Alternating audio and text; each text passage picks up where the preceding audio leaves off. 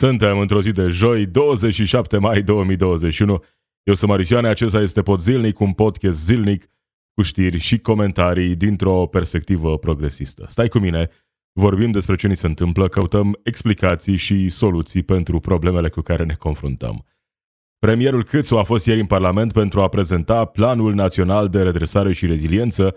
Acesta a fost iritat de întrebările jurnaliștilor și le-a spus că în 30 de ani nu s-au civilizat. Tot în Parlament, George Simion l-a confundat pe Mihai Minescu cu poetul băcăuan Marian Bamboi. Marcel Ciolacu a anunțat că PSD depune moțiune de cenzură pentru demiterea guvernului Câțu pe 14 iunie. Ludovic Orban o contrazice pe Raluca Turcan și spune că s-a discutat despre majorarea vârstei de pensionare, doar că nu a fost luată încă o decizie. Al doilea, cel mai populat stat din Australia, intră în lockdown pentru a patra oară, după raportarea a doar 26 de cazuri de COVID-19. Acestea sunt doar câteva dintre subiectele de astăzi. Podzilnic. News and commentary from a progressive perspective. Premierul Câțu a fost ieri în Parlamentul României, unde a prezentat, într-o oarecare măsură, măcar ideile principale ale Planului Național de Redresare și Reziliență. A fost, cu siguranță, un oarecare schimb de replici acolo de la tribuna Parlamentului între putere și opoziție, nu lucru la care să nu ne așteptăm, critici lansate din opoziție pentru felul în care a fost prezentat până la urmă Planul Național de Redresare și Reziliență, dar lăsăm asta deoparte și ne concentrăm pe ce s-a întâmplat după această prezentare a Planului Național de Redresare și Reziliență, pentru că aici lucrurile devin uh, cu adevărat interesante, asta pentru că imediat după prezentarea planului de redresare și reziliență, Florin Câțu a fost luat la întrebări de jurnaliști, așa cum fac jurnaliștii cu oricine, oriunde, oricând, cu atât mai mult la Parlament după ce a fost prezentat planul de redresare și reziliență. Florin Câțu însă nu a fost dispus să vorbească cu jurnaliștii. De altfel, el e destul de accesibil, de accesibil în conferințe atunci când sunt pregătite momente, nu atunci când a ieșit uh, neașteptându-se să ofere declarații și a apărut această confruntare între Florin Câțu și jurnaliști, după ce premierul a spus că nu vrea să răspundă acum întrebărilor și că îi așteaptă pentru declarații, pentru răspunsuri la întrebări la guvern. Hai să vedem momentul acesta într-o înregistrare de la uh, Antena 3. Mai mulți jurnaliști, nu doar de la o televiziune sau de la o publicație oarecare, încercau să obțină un răspuns de la premierul Uh, Florin Câțu să-l întrebe despre planul de reziliență, despre prezentarea din Parlament. Premierul nu a fost dispus să vorbească cu ei. De ce evitați presa, domnule premier? Am spus că declarația guvern și înseamnă că evit presa. Păi, de, de ce nu stați aici cu noi? Ați prezentat programul național de redresare și reziliență și ne evitați. Pentru doar cu Liviu Dragnea mai făceam astfel de imagini pe plaj? Da, nu v-ați civilizat în 30, în 30 de ani de zile. În orice țară civilizată, Nu v-ați civilizat în 30 de ani. În orice țară civilizată, ce? declarați să altă spațiu. Normal, la fel, la declarație la Presa nu guvern. este Vă civilizată, nu? Așteptăm la guvern la declarație. Deci, în orice țară civilizată. Hai să fim serios. Știu că Florin Câțu are experiență în Statele Unite. A fost acolo la facultate, înțeleg că a și lucrat acolo și o să mai vorbim despre asta. Dar uh, scene similare garantat vezi și în Statele Unite cu jurnaliști care vânează, între ghilimele, uh, oameni politici, uh, reprezentanți uh, ai guvernului, uh, astfel încât să le adreseze câte o întrebare. Se întâmplă mai mereu. Și sunt uh, astfel de situații, nu neapărat la ordinea zilei, dar se întâmplă și în Statele Unite cu oameni care nu vor să răspundă declarațiilor. Aici Florin Câțu are replica aceasta. În 30 de ani nu v-ați civilizat. Adică eu am fost în America, eu sunt civilizat. A venit aici și înapoi în România, iar voi nu sunteți civilizați. Înțeleg că jurnaliștii pot fi enervanți când te afli de partea cealaltă uh, a microfonului, pentru că uh, vor întotdeauna să adreseze întrebări, să primească răspunsuri în orice situație. Evident că și în acest moment uh, era legitim să primească câteva răspunsuri. Uh, Florin Câțu nu e genul de politician care să se ferească de întrebări. Am văzut că e destul de accesibil uh, în această perioadă, doar că vrea să fie el cel care uh, stabilește regulile și nu vrea să răspundă întrebărilor uh, în această situație în care se pare, nu știu, poate nu era într-o stare de spirit prea bună, se grăbea, habar nu am care era cu adevărat situația, dar nu a vrut să răspundă întrebărilor. Și a apărut momentul acesta. Dumneavoastră că sunteți singurul De ce premier ne care nu spuneți, stă la o domnule declarație premier, publică de ce ne în spuneți că Parlament? nu suntem civilizați? De ce ne spuneți? Ne-ați jignit, domnule premier. Așteptăm scuze din partea dumneavoastră pentru că ne-ați spus că în 30 de Acestea sunt momentele în care Florin Câțu realizează că a gafat. Place cum face să A spus că declarațiile dau la guvern. Nu, da, ați spus că Nu, în ați 30 spus de că nu ani suntem ați civilizați, spus că nu domnule suntem premier. civilizați. În 30 de ani nu ne-am civilizat. Toți. E toți? Da. Dumneavoastră sunteți un om civilizat pentru că ne jigniți, domnule premier. Încă o dată. Nu v-aș vine. Am spus Ați foarte spus clar că în că 30 Aici a realizat, uh, sau în momentele de dinainte, Florin Câțu a realizat că, uh, deși e supărat, deși e nervos, a gafat. Și stă totuși să vorbească cu jurnaliștii câteva secunde în plus. Chiar dacă țipați mai tare, nu înseamnă că voi da declarații. Declarații la guvern într-un, ca- într-un cadru normal, frumos, nu alergăm unii după alții. Dacă ați fi stat frumos la cadru, puteam să avem declarații normale, cum face fiecare premier și cum a făcut fiecare premier în ultimii 30 de ani. Cred că dumneavoastră uitați că sunteți în slujba cetățenilor români. Că sunteți angajatul cetățenilor români și că nu sunt, sunteți șeful lor și nici șeful nostru. Da, acesta a fost momentul cu Florin Câțu și uh, jurnaliștii. Dacă ești fan Florin Câțu, cu siguranță zici că jurnaliștii sunt niște răutăcioși, uh, sunt, uh, nu știu, poate puși de cineva să îi se adreseze premierului în felul acesta. Numai că presa în general, reporterii, nu mă refer acum la ce vine pe linie editorială de sus, reporterii în general se comportă cam la fel cu toată lumea, adică asta e meseria lor, să primească răspunsuri la întrebările fierbinți ale momentului. Să obțină o declarație de la premier, reporterii de la Parlament, că despre asta e vorba. Reporterii de la Parlament nu sunt aceiași cu reporterii de la guvern. Poate și ăsta e motivul pentru care Florin Câțu e supărat. Poate să înțelege mai bine cu cei de la guvern și nu la fel de bine cu cei de la Parlament. Și atunci, uh, reporterii de la Parlament, evident, s-au supărat pe bună dreptate, pentru că premierul nu a vrut să le răspundă întrebărilor pe care le aveau după ce a fost prezentat Planul Național de Redresare și Reziliență în Parlamentul României. Evident că au fost insistenți. Înțeleg uh, perspectiva pe care poți să o ai aflându-te de partea cealaltă a microfonului, dar în același timp, genul acesta de răspuns, cu siguranță nu e unul civilizat de la premier. Să spui despre presă în general, au trecut cin- 30 de ani și nu v-ați civilizat. Ăsta e răspunsul care vine în țările civilizate. Mă și enervează întotdeauna comparația asta. Departe de a fi un naționalist, dar mă enervează întotdeauna comparația asta. uh, Știți, uh, în alte țări e altfel. Uh, În România suntem necivilizați, presa e necivilizată. De parcă noi nu am ști ce se întâmplă în alte țări. Asta nu înseamnă că putem scuza în anumite momente ce se întâmplă în România, dar nu comparându-ne cu alte țări. Vai că în Statele Unite jurnaliștii sunt civilizați sau uh, altfel, sau să fim serioși. Jurnaliștii au meseria aceasta, trebuie să adreseze întrebări, trebuie să primească răspunsuri și chiar să creeze momente de genul acesta. Dacă politicienii uh, nu au decența să răspundă unor întrebări, uh, în fața unor jurnaliști cu care nu se întâlnesc atât de des, probabil. Iar Florin Câțu uh, a realizat și el că nu e un moment bun, mai ales că, în această perioadă, Florin Câțu se află într-o amplă campanie de promovare uh, a proprii imagini. Sigur, se pregătește pentru alegeri în cadrul Partidului Național Liberal, dar în același timp, din poziția aceasta de premier, uh, a realizat probabil că încă nu este cunoscut așa cum și-ar dori, așa cum ar trebui să fie cunoscut de țara asta. Iar în această perioadă uh, apare cam peste tot. Am văzut, susține multe conferințe de presă, dar, uh, așa cum ziceam, sunt cu acei reporteri care sunt uh, de la guvern, răspunde întrebărilor, ocolește uneori răspunsurile, dar m- măcar se prezintă așa ca fiind accesibil, accesibil în general, nu aici la Parlament. Pe lângă asta, am văzut, a fost la Radio Guerilla în această săptămână. Uh, A fost și la Mihai Morar, uh, invitat în podcastul pe care îl realizează Mihai Morar, unde a avut cu acesta o conversație despre viața sa.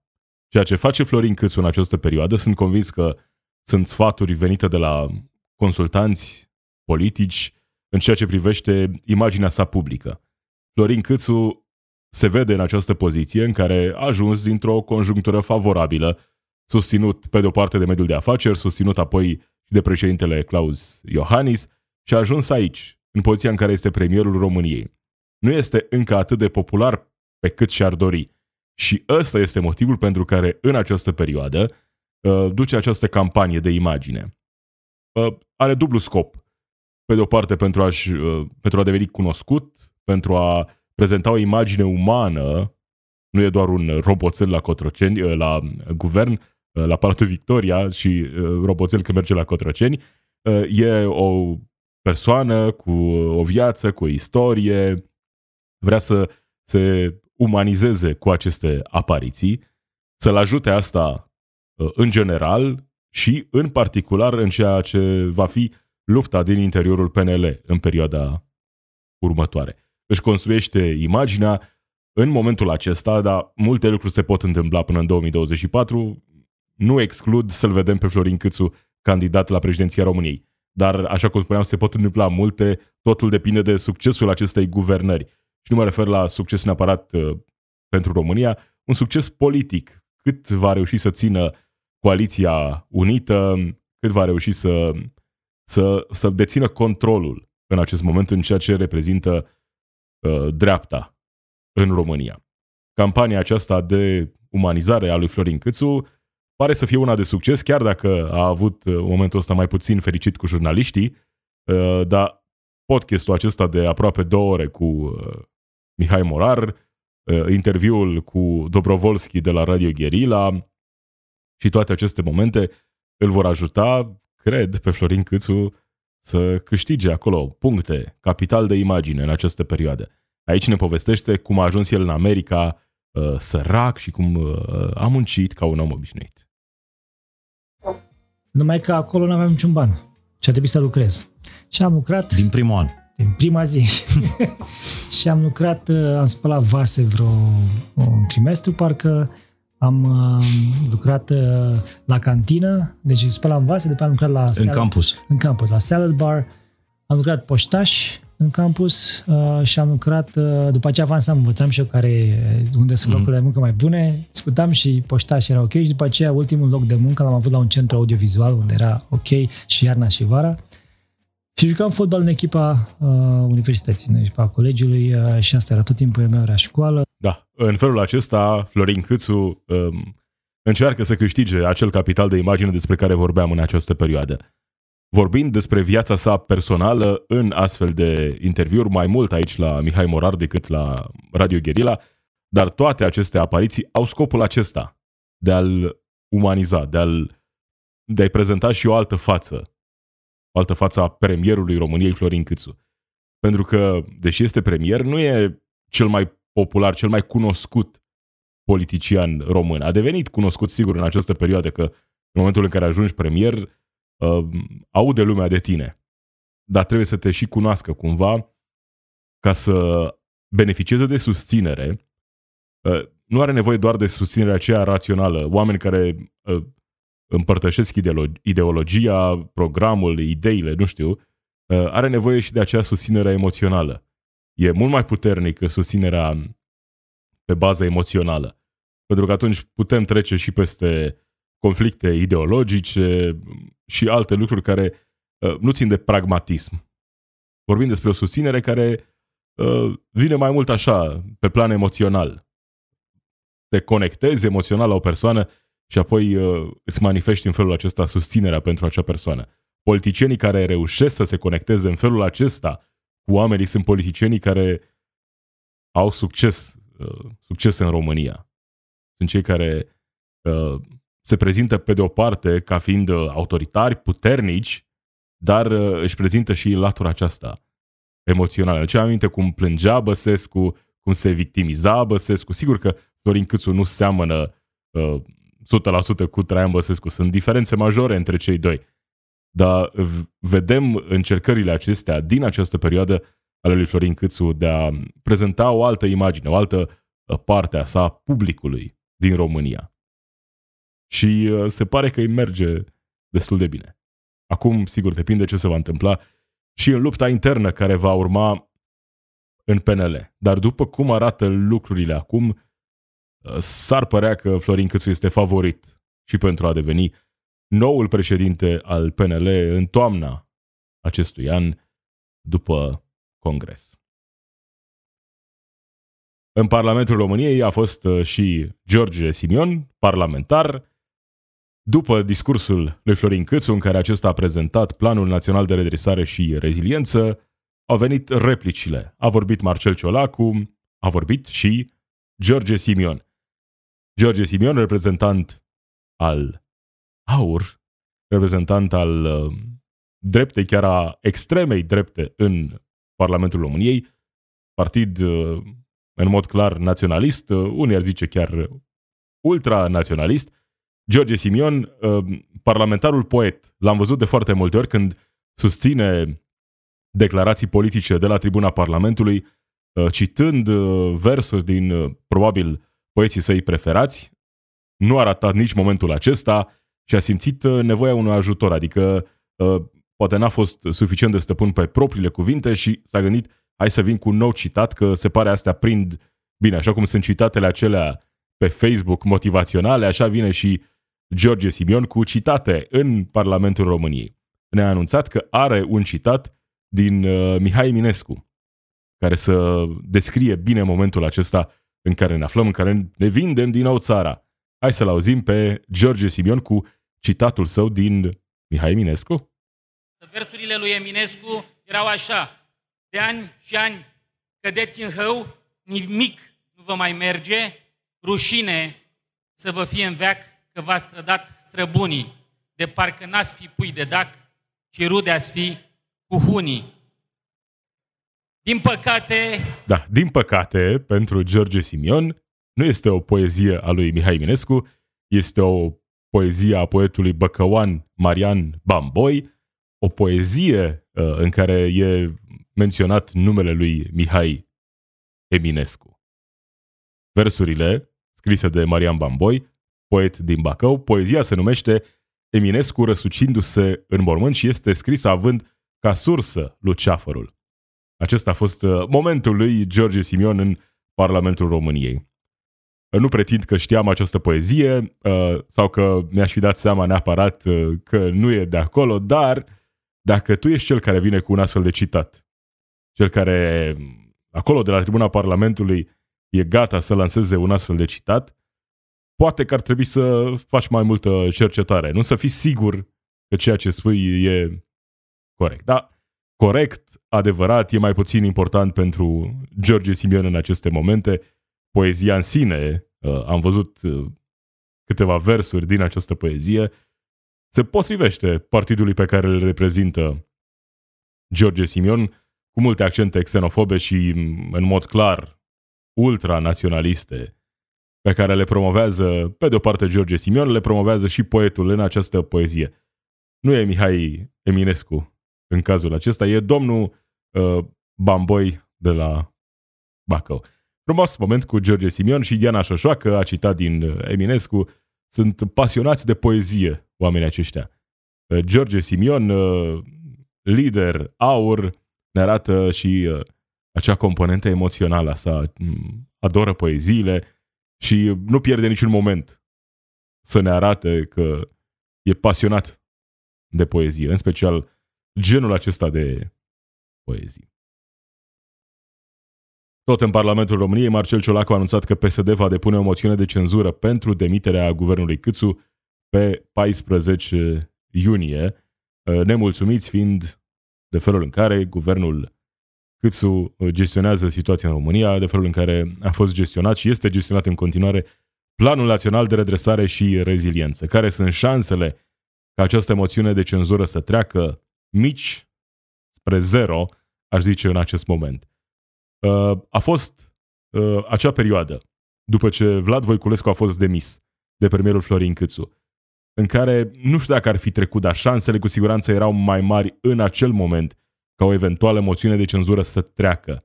Existau destui nemulțumiți în USR Plus, uh, astfel încât să existe acel, nu știu, 1%, astfel încât să existe vreo șansă ca moțiunea să treacă. Acum, pe 14 iunie, șansele sunt chiar mai mici, cum spuneam, spre zero ca această moțiune de cenzură să treacă. Ea va fi susținută de PSD. AUR a spus că va susține orice moțiune de cenzură, oricine ar iniția acea moțiune de cenzură împotriva guvernului Câțu. Așadar, din punctul acesta de vedere, lucrurile sunt oarecum clare. PSD susține moțiunea, AUR susține moțiunea, dar nu vor fi suficiente voturi astfel încât o astfel de moțiune să treacă.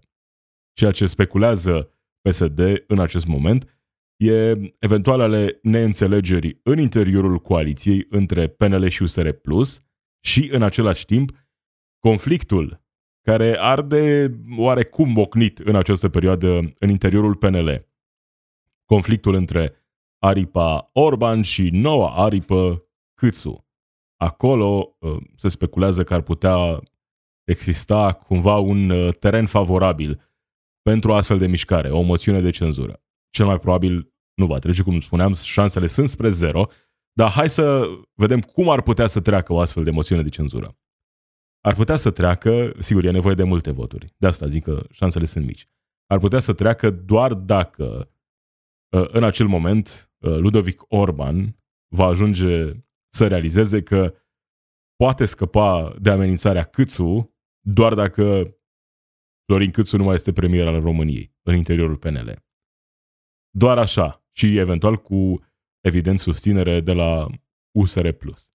Dar scenariul acesta nu e plauzibil deloc, pentru că, da, Ludovic Orban are nevoie să scape de Florin Câțu. Cu siguranță are nevoie să-l pună pe Florin Câțu într-o ipostază nu tocmai favorabilă. Dar în același timp, din poziția aceasta pe care o ocupă de președinte al PNL, președinte al Camerei Deputaților, nu poate în același timp să acorde o victorie PSD-ului în acest moment. De asta e complicată situația pentru Ludovic Orban.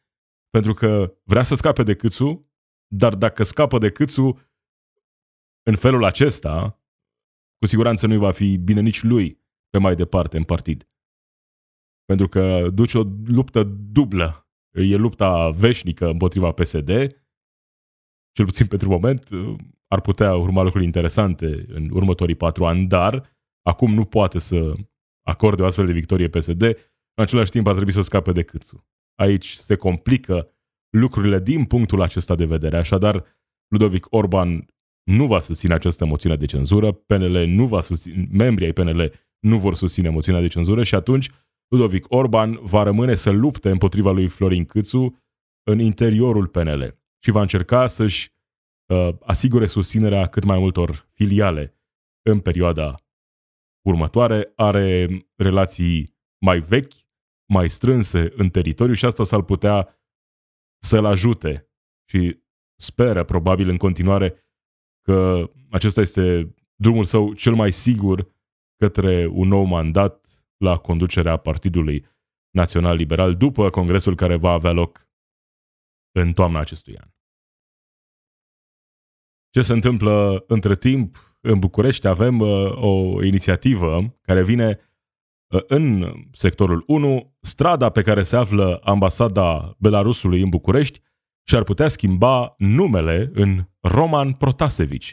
Primarul sectorului 1, Clotilde Armand, a anunțat că susținere propunerea profesorului Andrei Oișteanu de a schimba numele străzii pe care se află ambasada Belarusului în București în Roman Protasevici, după numele uh, jurnalistului, activistului Roman uh, Protasevici, uh, arestat după ce autoritățile belaruse au deturnat avionul în care se află, așa cum scrie Clotilde Armand pe Facebook, susține inițiativa să schimbăm repede numele străzii, strada Tuberozelor din sectorul 1 să se numească strada Roman Protasevici, numele jurnalistului dizident.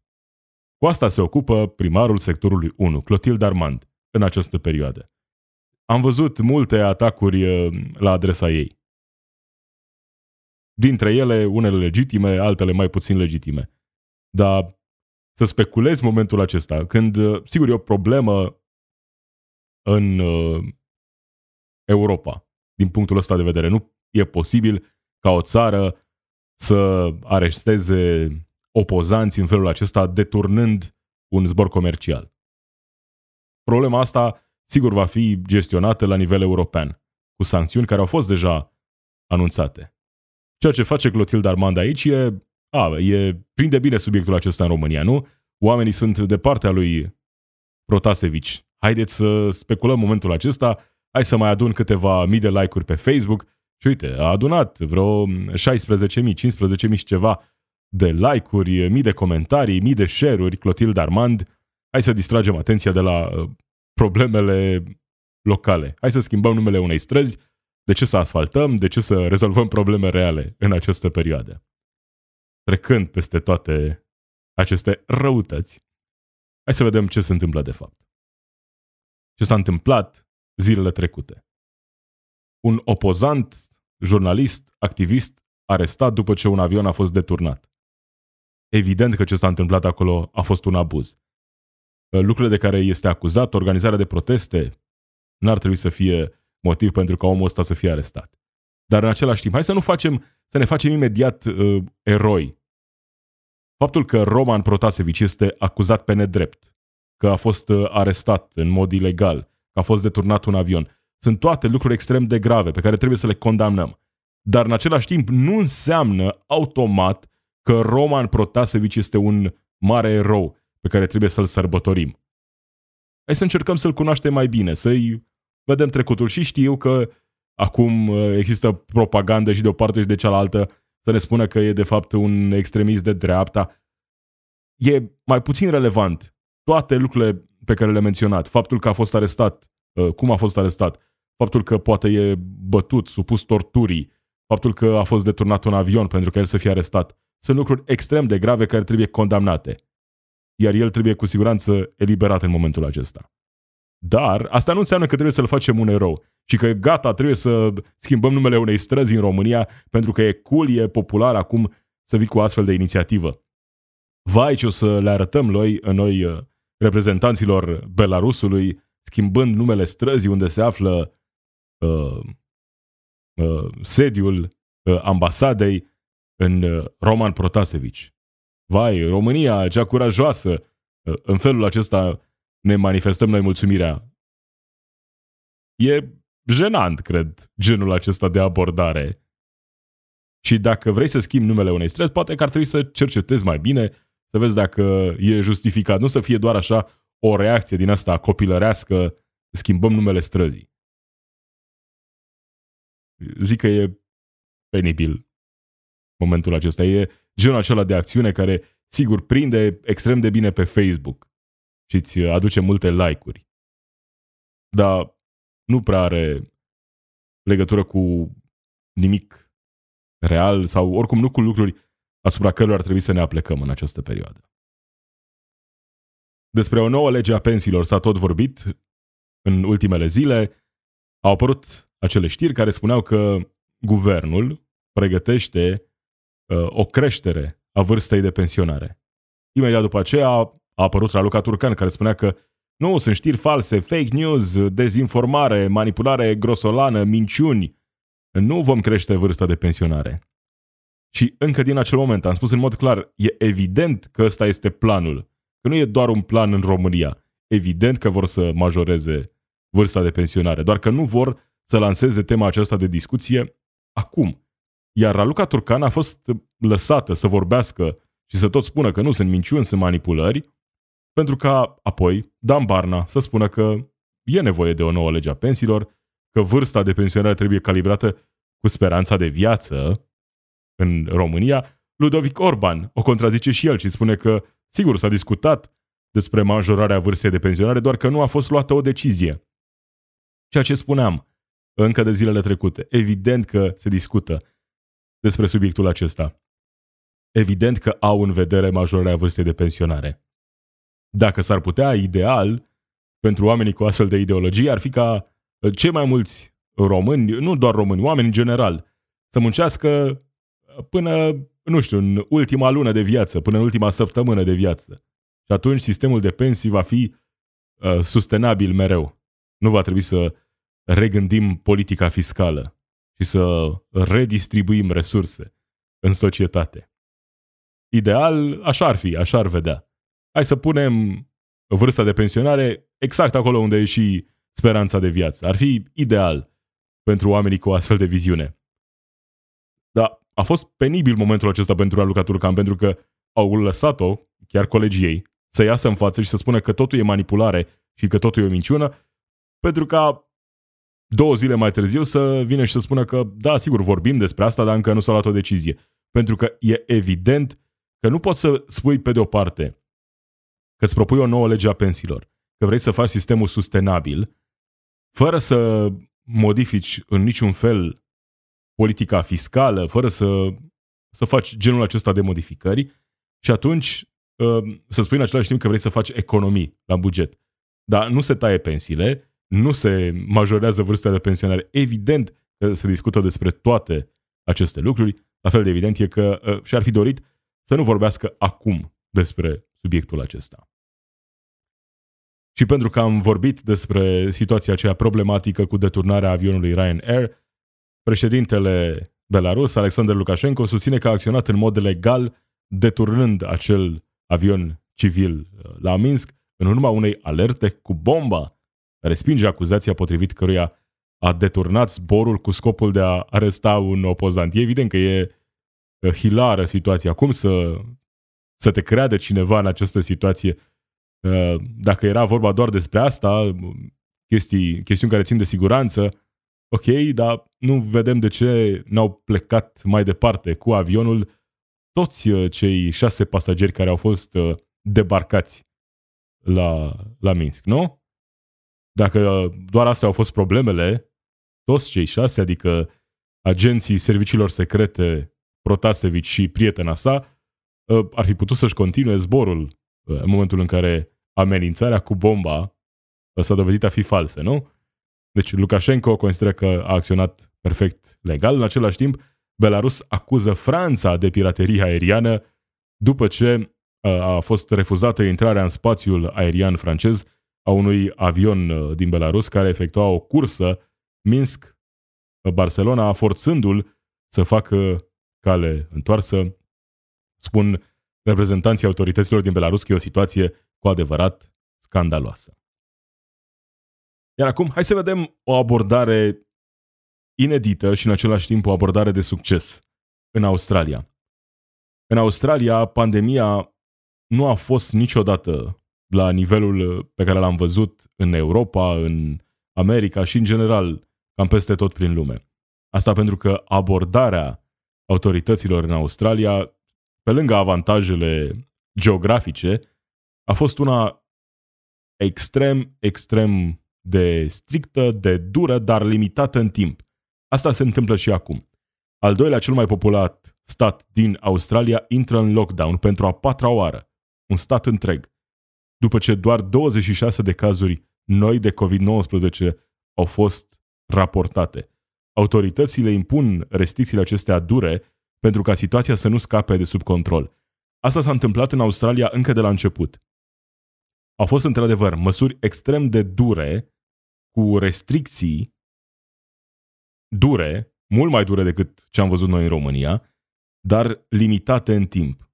Puține cazuri, într-adevăr, și apoi imediat măsuri extrem de dure. Vedem acum 26 de cazuri și lockdown imediat. Dar nu va fi un lockdown sau o stare de alertă prelungită, așa cum am văzut în România și în multe alte țări. Nu. E limitat în timp.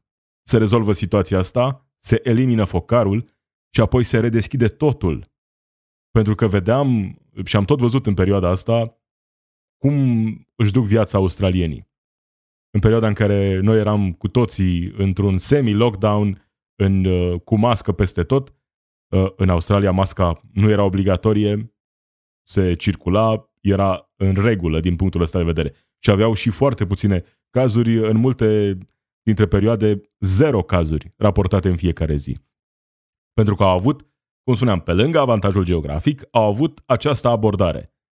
Măsuri extrem de dure la primele semne, lockdown complet, dar în felul acesta uh, situația nu a fost atât de gravă, pentru că, pe de o parte, au reușit să țină numărul de cazuri extrem de jos, foarte puține cazuri, și în același timp, focarele acestea nu s-au extins. În felul acesta, chiar dacă lockdown-ul a fost extrem de dur, a fost limitat în timp. Aceasta a fost abordarea de succes din Australia. Ăsta e motivul pentru care uh, ei au fost mai aproape de normalitate pe toată durata pandemiei, sunt chiar și astăzi, chiar și acum când intră în lockdown, poate fi frustrant, dar cred eu, și mai frustrant e să rămâi pentru o perioadă mai lungă de timp cu restricții care poate sunt uh, mai ușoare, nu sunt, nu, e, nu sunt uh, la fel de uh, problematice, dar uh, durează, durează mult. Cred că cu toții am prefera un lockdown scurt, extrem de dur și apoi să revină totul la, la normal. Așa cum s-a întâmplat și se întâmplă în continuare în Australia cu această abordare diferită, um, poate chiar unică. Am văzut că și în Noua Zeelandă măsuri similare și rezultate similare în ceea ce privește gestionarea pandemiei. Cu lockdown dur, durată scurtă și apoi revenim cu toții la normalitate. Și intrăm din nou în lockdown doar dacă apare un nou focar. A fost uh, discuția asta, care, sigur, am avut-o și în România, dar peste tot prin lume. Dacă e în regulă să, poate să exagerăm chiar cu restricțiile pentru a administra mai bine situația. Și cred că exemplul Australiei ne arată că e bine poate să pară că exagerezi dacă în felul acesta limitezi în realitate perioada de lockdown, perioada de restricții. Și că relaxările astea pe care le vedem acum în România sunt binevenite, dar numai dacă nu ne aduc din nou într-o situație gravă peste câteva săptămâni sau peste câteva luni. Cred că am avea ceva de învățat de la Australia cu toții în această perioadă. Pentru că uh, acum, după un an și ceva de la începutul pandemiei, vedem că modelul australian uh, de gestionare a pandemiei a fost și este unul de succes. Cam acesta a fost Podzilnic. Marisioane sunt eu. Zi bună!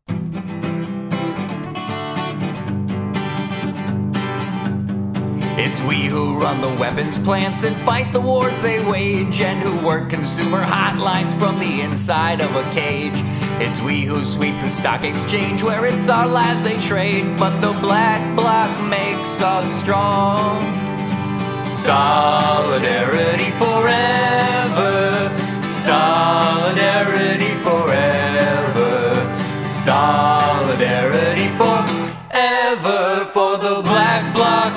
so strong.